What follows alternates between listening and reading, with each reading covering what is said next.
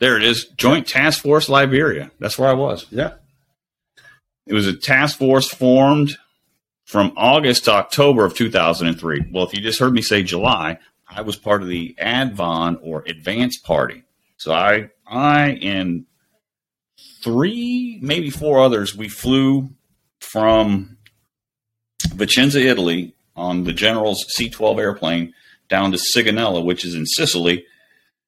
And the next day, we caught. Um, I can't remember the name of the helicopter from the USS Iwo Jima. It landed there, picked us up, brought us on the Iwo Jima as the advance party to prepare the USS Iwo Jima to receive the Joint Task Force.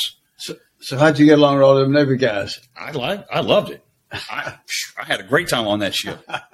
So